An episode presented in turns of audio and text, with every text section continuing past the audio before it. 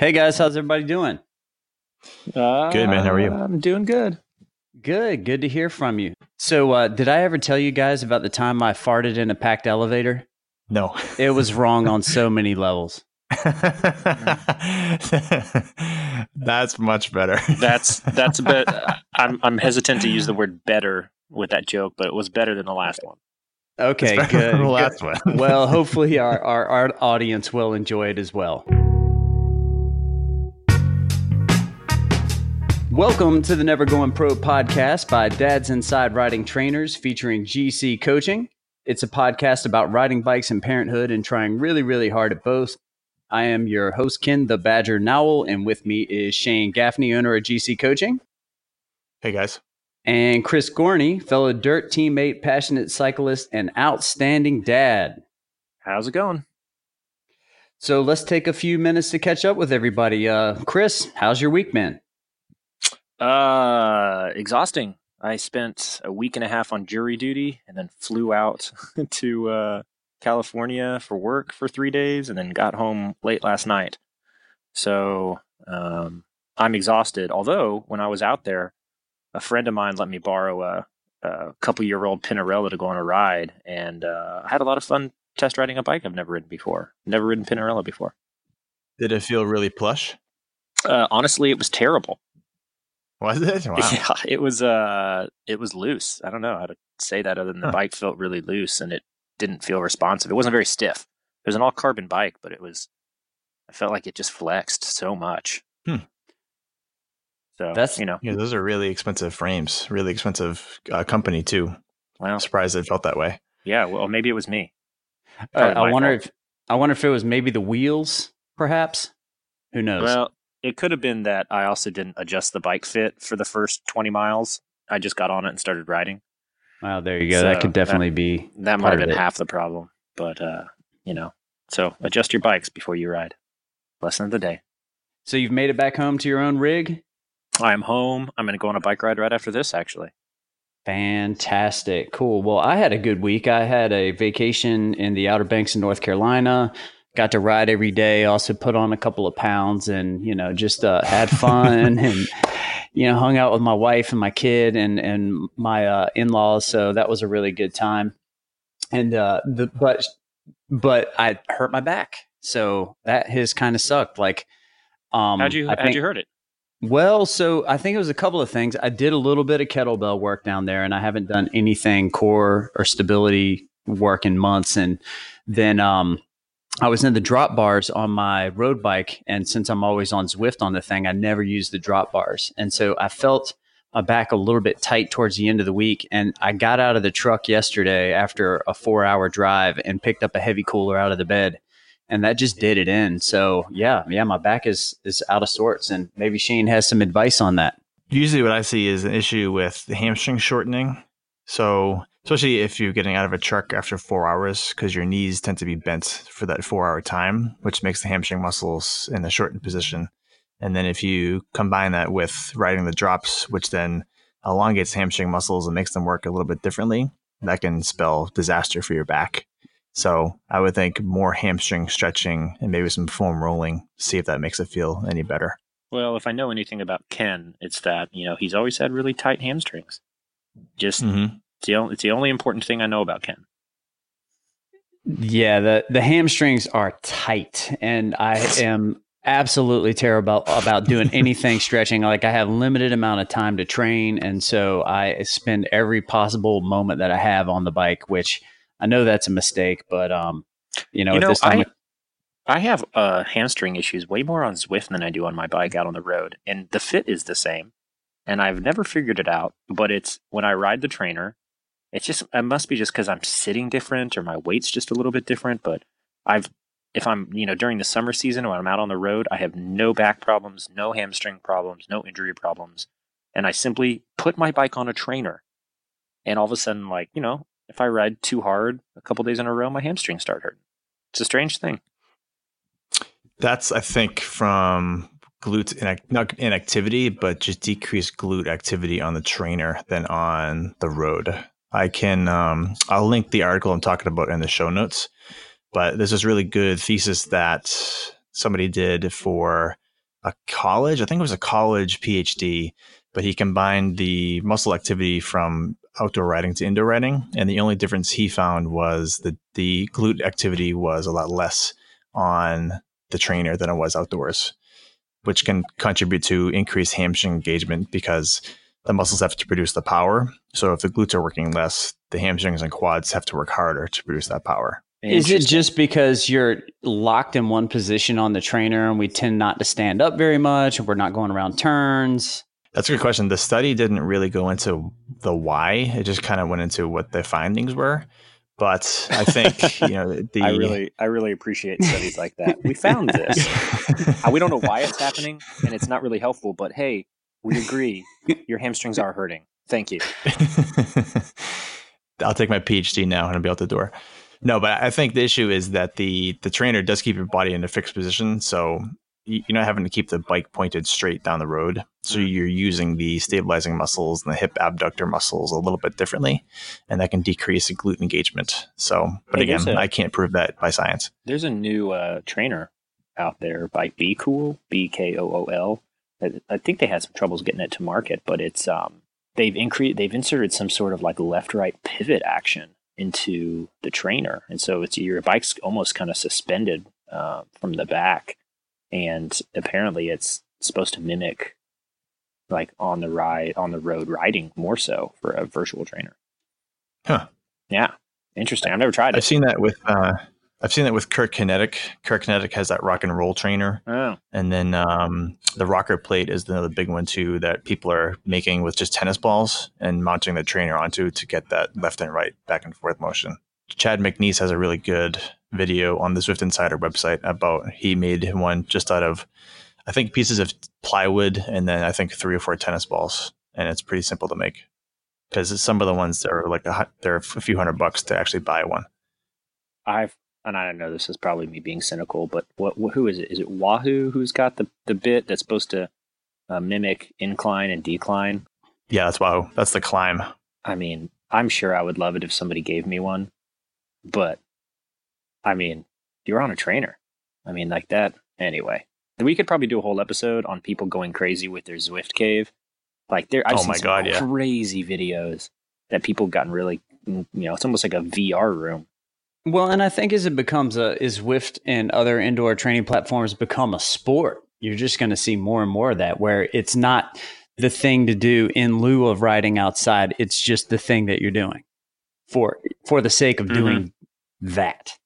So, Shane, what's up with you? What have you been up to? Uh, been up to same same thing, going on vacations here and there. A couple long weekends. Went to the beach last weekend. Thought it was really cool. The fam and then um, finished up all my work for the Zwift Academy. And now I'm just kind of enjoying people's responses to it and answering questions and stuff when I can, which has been really fun to see. People are really sure. digging so it this year. for our for our audience out there, m- many of you may not know that um, Shane does work for Zwift. Uh, he's written some of their training programs, but you also had quite a bit of a hand in Zwift Academy. Tell us about your involvement with it. Yeah, so my involvement with that was the um, messaging component. So the the other coaches designed the workouts, and I came in and kind of overhauled the messaging component. So all the typos and the misspelled and, and all that stuff is all for me. so when I when I get that encouraging, like you can get, you can do it, you're almost there, I can just like That's mentally me. curse you.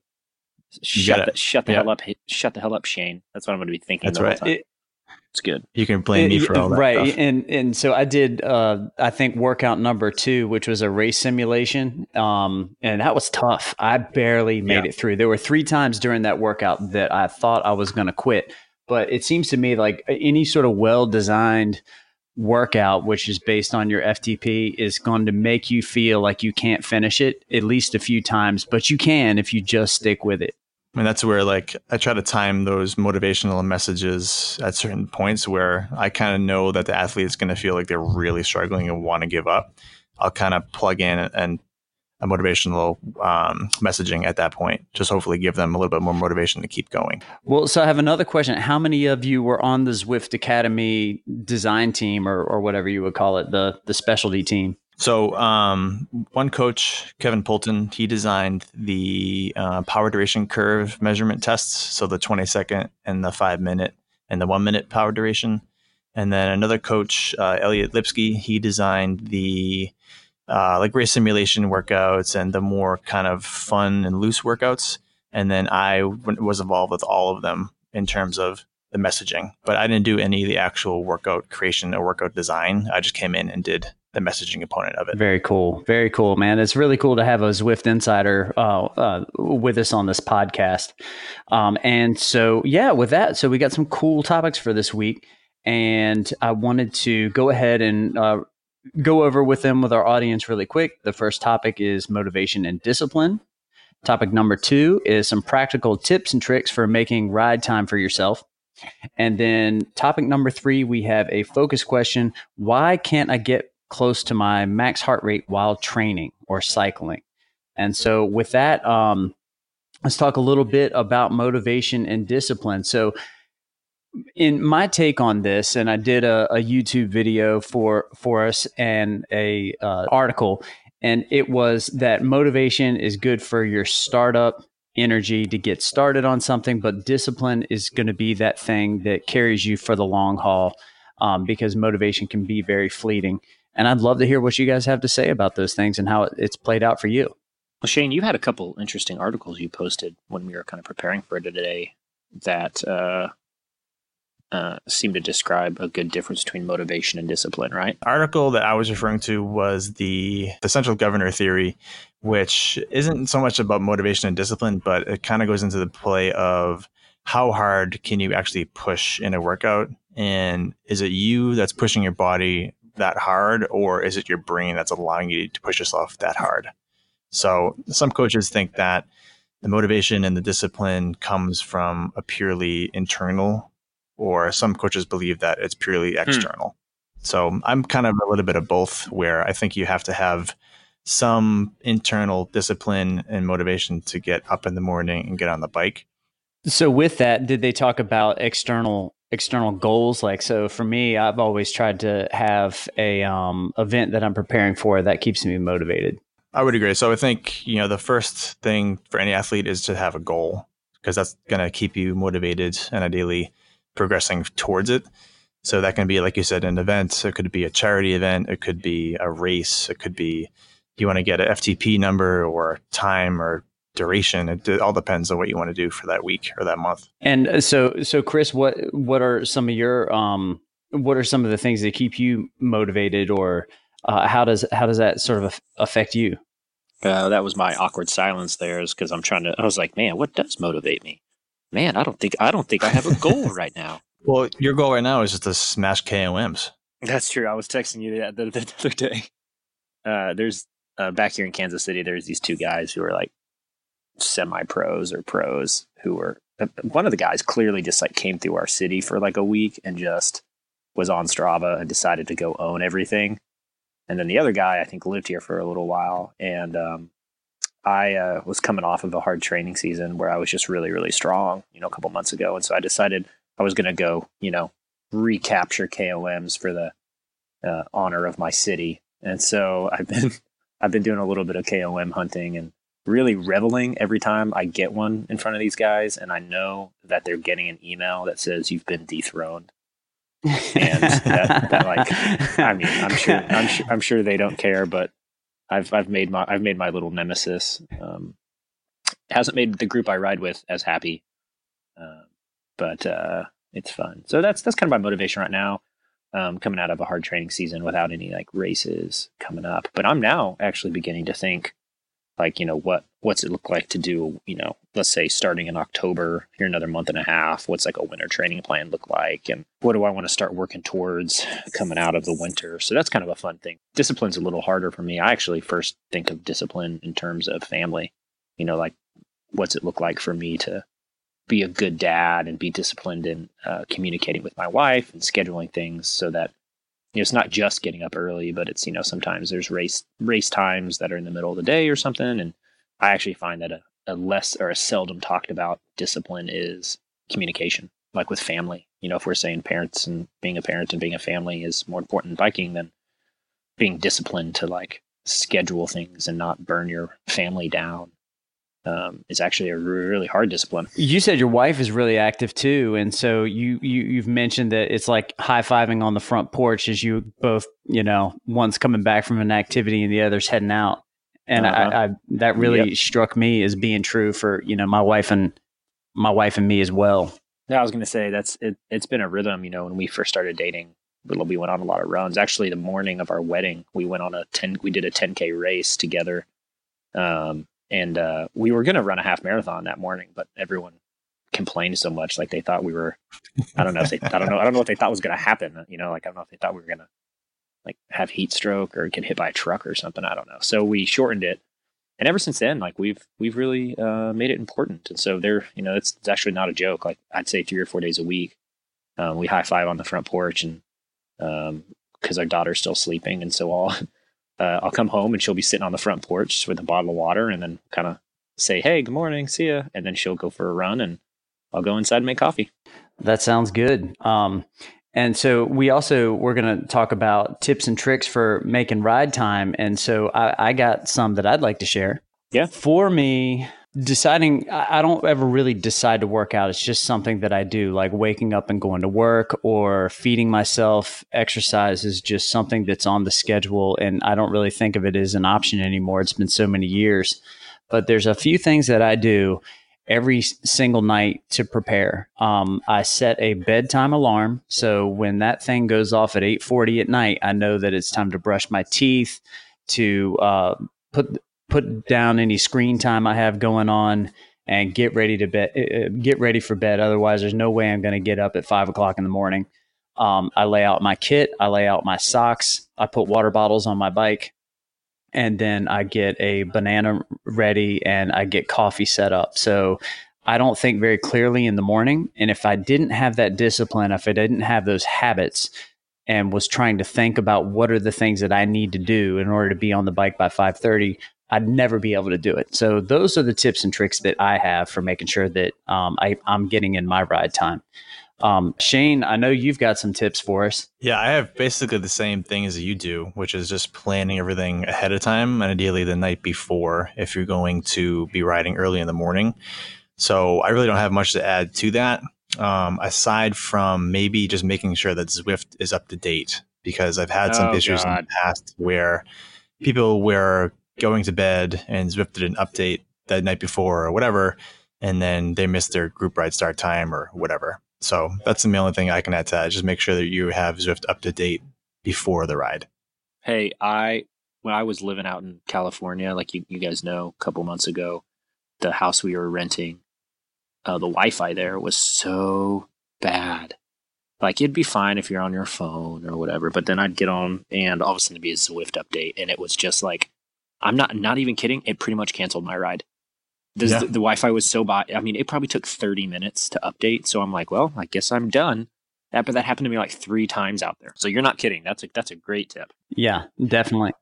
What about you, Chris? For me, um, I actually, you know, I don't know. I don't want to be a uh, kind of just continue to beat the same drum, but for me, it's uh, prep in the sense of not even I'm just like it's a okay. This is gonna be a little too vulnerable, but I will routinely find like underwear in random places in our house because uh, we have a two story house and um, our daughter's bedroom is right above the front door.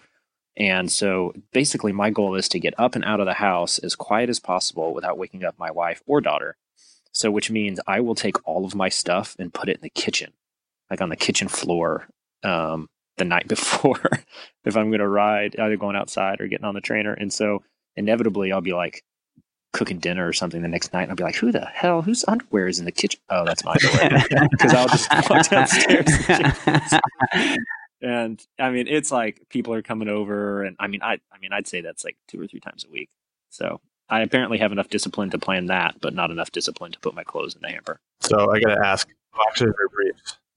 Oh, I I'm a uh, I'm a I'm a brief guy. I like the snugness. What can I say? Also, many a time just ridden to work and then done the kit under the jeans all day long. Are you serious? Um, which which really? I have to say, that, yeah, it, it is I it is uh Uh, not to continue my to talk about what kind of underwear I wear all the time, but it is both. It is both gross at the end of the day.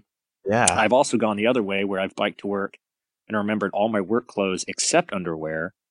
Um, and then you have the then you have the dual choice of do I wear dirty kit all day or do I Mhm. just go commando? So that is just commando. Commando. Um, yeah, that's, that's- my vote. that's me hoping that no one. It's me hoping no one from my office. Yeah, listens to yeah, me too. um, well, one one of the comments we we sort of put this out there on the the Dirt Zwift page, and we had a guy Corey. He asked, he's like, "How do you deal with getting yourself out of bed?" I'm a morning person for the most part, and I can set my alarm for 4 a.m. to hit the road, but he, he struggles getting on the trainer. And so this brings me to another tip that I had. If you are struggling to get on the trainer and find it interesting, then you need to make it more interesting. And we had a comment from Jason Stern, our founder. He said, Find the fun, find events, find races, and find friends. The only way this will work for you long term is if you are having fun. And I have definitely found that to be the case. And one of the uh, the best places on the Zwift universe is the Dads Inside Riding Trainer Discord page. Those guys are on there all day. I don't even think they have jobs. They're just typing all day, making wisecracks, and then in the morning time, it is just uh, uh, uh, the radio cackle. Um, there's the a radio chat for every single group and every single event that we do, and it's super fun. And once we get into race mode and we've got that um, audio going and the team chat going, I swear I can't. I don't even remember that I'm on a trainer. I mean, I, I might as well be on some single track or uh, hitting the hitting the roads outside of town. It feels the exact same. It fools my brain. I don't know. Uh, not me. I I remember I'm on a trainer. I'm I'm the an- I'm the antithesis. I love it. I, I, love. we- I want to get you doing more Zwift races this winter, and um, we'll throw down together. And I and I promise you, you Well, I mean, I was I was getting up to race East Coast races last last uh, winter, and that just I think that just burned me out because I was getting up at you know I was getting up at like four a.m. to ride with those guys because I wanted to help, and I just Yeah. wanted to die. It was so. It, It, was so it is a, a concentration of population on the on the on the East Coast, and so we're trying to develop more events for um, Central Time. Uh, but it's just a little bit. It, it is It's getting better. better. It is getting better, but I expect Zwift will grow quite a bit this winter. I think I complained enough to Jason that at one point he was texting me saying, "Hey man, like what time can you ride in the morning?" And he was, I think, scheduling races so that I was like just not complaining about getting up at four a.m. anymore. Yeah, definitely. so those are some of our practical tips and trip tricks and motivation and discipline discussion. And we have a focus question. Why can't I get close to my max heart rate while training slash cycling? So let's let's put our our scientist on the line. So the big issue is finding what the max heart rate is. So the two main calculators are the Fox and the Tanaka. So Fox is from 1968. That's the old 220 minus your age, which I'm sure everybody has heard about. And then Tanaka is 2001, and he says 208 minus 0.7 times your age. And I'm going to link all this stuff in the show notes too. So the issue is the there's a study by Sarzynski in 2014, and they compared the Fox and the Tanaka as well as gave just a little bit of a, uh, a, a error tracking too. So they found a 12.4 beat per minute error on average for the 220 minus your age, and they found an 11.4 error for the 208 times 0.7 times your age. So both are off by about 10 to 12 beats per minute in terms of max heart rate. And the other issue is, you know, how do you actually find your max heart rate? Because the only way I know of is if somebody held you at gunpoint. You know. hey, I actually think so. I've been watching, kind of thinking about this question for the last couple weeks. I've been watching, trying to figure out my max heart rate and um, kind of just like you know when does it peak? And I swear that there's been a couple times that I've had a like a really high heart rate, and I'm like looking back over my ride, and I'm like, man, I don't remember working that hard. And then I remember there was a time where like a car almost hit us or something, Mm. and I'm like, I think that was it. I'm not even kidding. Like I think that there was like something scary happened and it like shot my heart rate up because I was just terrified. yeah, well, you don't want to keep your kid on under your clothes after days like that.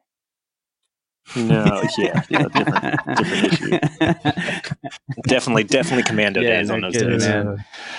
Um, so what is there is there a method for determining that max heart rate? Because I think what he was saying was he was doing like a 20 minute power test and he would Mhm. hit uh like a threshold heart rate, but certainly he could push it higher somehow. Right. So I guess that's the that's my point here is that knowing what your max heart rate is is kind of useless and it's really useless Yep. if you're trying to base training and prescribing training off of when you have access to a power meter. Mm. Um, so I just wouldn't use it honestly. I would use power whenever you have it.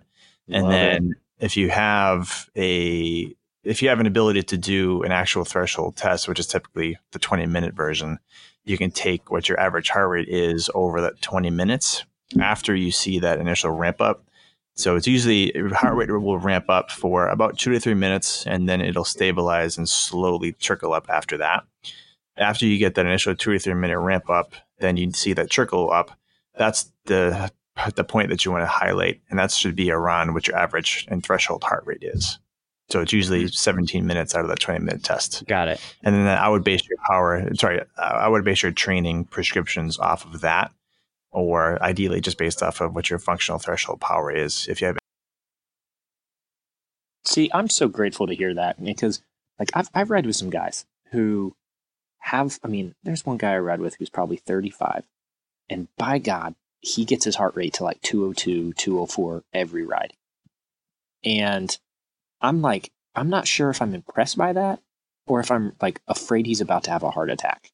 yeah, Like, and I, and when I see that, and I know a couple guys like that, and I know another guy who's in great shape, and I'm faster than him, and his heart rate is always on average 20 beats faster than me, and he's not out of shape, like he's trained, but he's just his is just different, and so I've kind of come to the personal observation, observational conclusion that like that max heart rate's just crap because everybody's there's like, there's like a huge genetic difference it seems, even even just among people who are trained.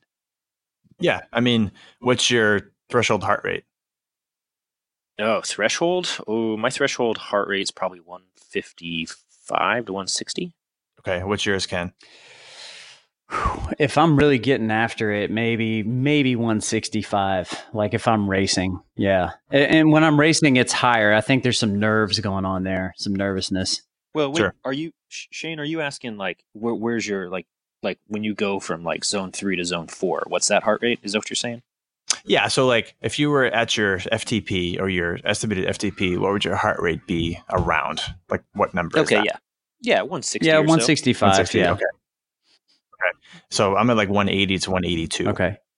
And I'm the same age as Chris is because I'm 33 and Chris is, how old are you, Chris? You're 32?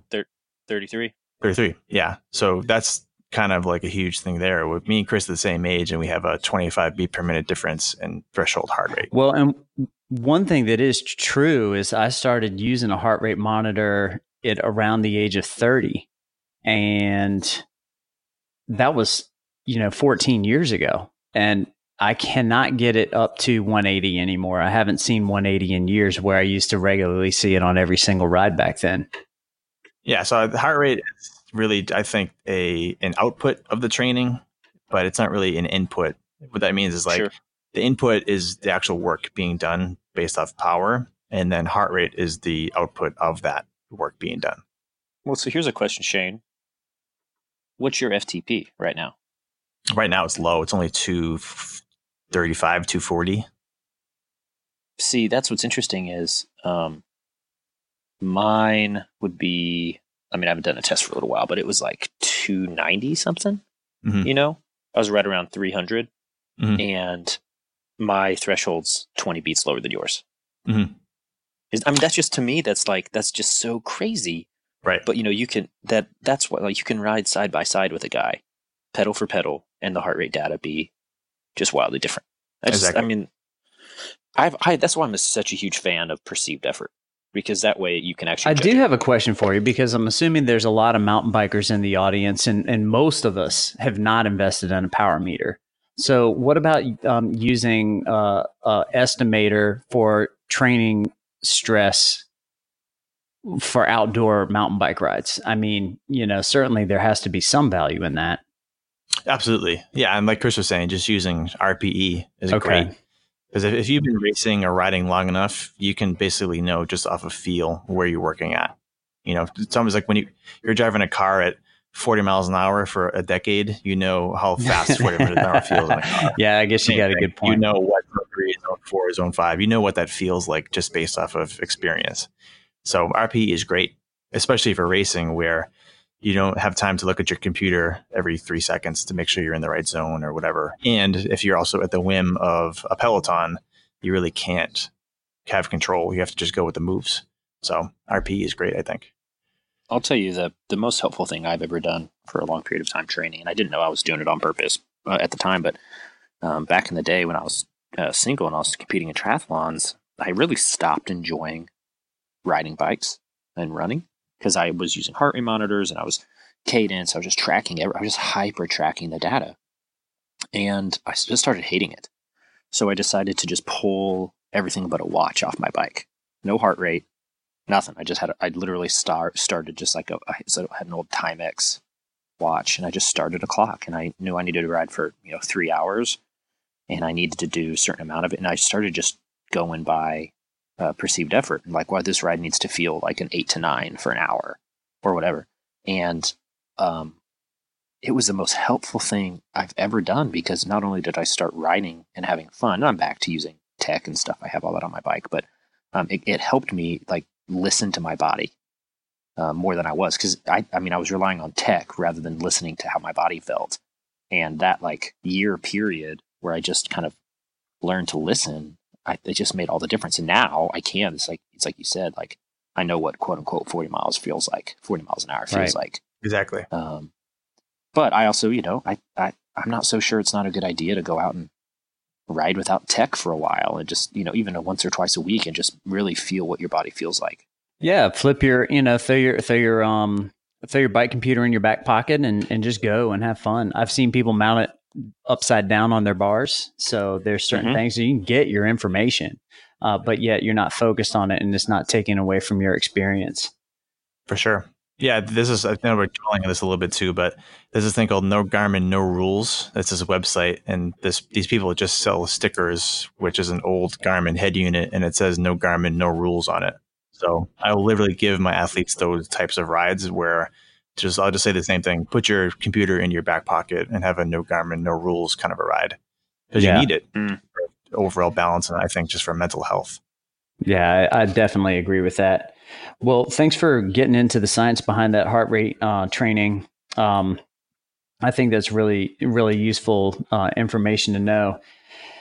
I also wanted to uh, introduce to you guys a, a, dude named Ed Zook. He is one of our uh, dirt teammates, and Ed's got a really interesting story. Um, he's he's figured out a creative way to use the Zwift platform to stay motivated. And at this time, Zwift does not support group workouts uh, in their meetup feature yet. So, in other words, if you and I wanted to do uh, the same workout, we're going to have to work around it because meetups can't do it. And so Ed and his training partner partner Nat realize they're very close in ability, so they start their workouts at the same time. And it's uh, because of the drafting dynamics, they're able to stay together throughout any course that they ride on, which I think is really cool. So here is the interview with Ed enjoy. Ed, welcome to the Never Going Pro podcast. How are you doing today? Oh, I'm doing pretty good. You know, getting some rides in and feeling good. Good. You get a ride in this morning? Yep. It was uh, the uh, Tuesday dirt ride. I can't remember the name of it for the life of me, but uh, got a little bit of, of uh, recovery, maybe just a little bit over recovery. Sure. It was probably either Rolling Thunder or Watts Up. It was Rolling Thunder. That's what it was. Fantastic. That was one of our early rides, which is basically uh, not too long uh, of a ride. It would be a building ride for um, our uh, Cat C and D riders, and probably a uh, endurance ride for B B riders. So. Um, one of the reasons I wanted to reach out to you was uh, this week's podcast. We're going to be doing some practical training tips to make sure that you get in your time on the bike every week. And I've noticed that uh, you and Nat have uh, come up with a solution to making sure that you get um, get your rides in. So I'd like to hear a little bit more about it. Well, um, so I guess uh, Nat and I, uh, I guess, got together back in November when we f- both first joined um, Dirt and started doing rides and races and noticed each other, and we were about the same level. So uh, we both planned out rides for this September, and he started talking to one of our other buddies about putting together a training plan. Then I kind of luckily joined in, and that was roughly 12 weeks ago when we started out. So essentially, came up with a 16 week plan before our events, and um, we just basically linked up on on uh, Messenger and uh, plan out our times that we ride, which is you know 4:15 to 4:45 a.m. for me, being Central Time, and for him it's uh, between 7:15 and 7:45 p.m. in Australia. Oh so, wow. Um, that yeah, that's really fascinating. And so for for those of you that aren't super familiar with Zwift and how their training plans work, there's no real uh, way for you to do training plans together. Um, so uh, the two of you have had to sort of adapt and overcome with some of the um, the current training shortcomings in Zwift. So how do you piece that together? I mean, are your uh, numbers just so close that you can do the same intervals in the same zones without any issue? It's you know it, it, amazingly yes it, it's it's pretty close. So what we ended up doing is we'll uh, message message each other and uh, figure out what time we're going to start, and then we also uh, put a ZWO file together, which we usually create just on on one of the online creation tools, um, and email those back and forth um, and once we do that, uh, we load it in and we do, we can't even do a meetup because you can't do a meetup and a workout at the same time. So we just plan our time, pick our route, and then meet on Zwift. And then we do a, a three, two, one countdown and we hit the, we unpause our workout and we start rolling. I think that that is just an amazing uh, use of your resources. And then you use Discord so that you can chat in real time. That's right. Yeah, gotcha. that's that's definitely that helps with motivating each other a whole bunch. Yeah, I'm sure because I see you guys on there in the morning all the time because I'm a lot of times jumping in doing my own training uh, training workouts and see you guys on there and uh, we'll catch up and we'll shoot the bull for a little bit. Usually when you guys are not doing an interval. definitely. Yeah, that's definitely right. Sure. So, what are some of the things that you do ahead of time to make sure that everything is ready to go because I know when that alarm goes off so early in the morning. So for you, like what time are you actually getting out of bed?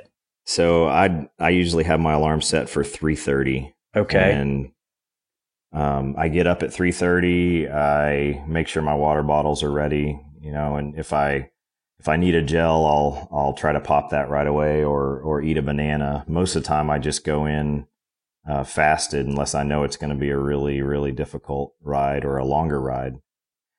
And uh, take care of getting dressed and getting Zwift started and, and all that stuff. We message each other, make sure we're both up and moving. And if we have to delay 15 minutes one side or the other, then then we do that. And um, yeah, we go from there. It's it's just a coordinate the night before and then um, make sure we're coordinated about 15, 20 minutes ahead of time and, and then we hop on and, and get moving. That sounds great. So, do you put your water bottles on your bike or next to your bike the night before and get your kit out the night before? I usually have my kit out and it's ready to go. Water bottles, what I'll normally do is I'll, I'll get them ready and, and I like them, I like them chilled. So, uh, so I'll put them in the fridge and then as I'm going upstairs to to my family room where I have the bike set up. I just reach in the fridge and grab them and, you know, grab my phone and, and uh, head on upstairs and make sure the, make sure all the kids' doors are closed so I don't wake them up and, uh, and go from there. That's, um, that's really good stuff. And, and are you getting enough sleep? I guess that's one question that all the dads have. that, uh, that's a really good question. So, Um, I, I, guess it depends on who you ask. Um, I try to get as much as I can. So normally in bed by about 930. Um, if you look at the required amount of sleep that we're all supposed to have, no, I'm not making it.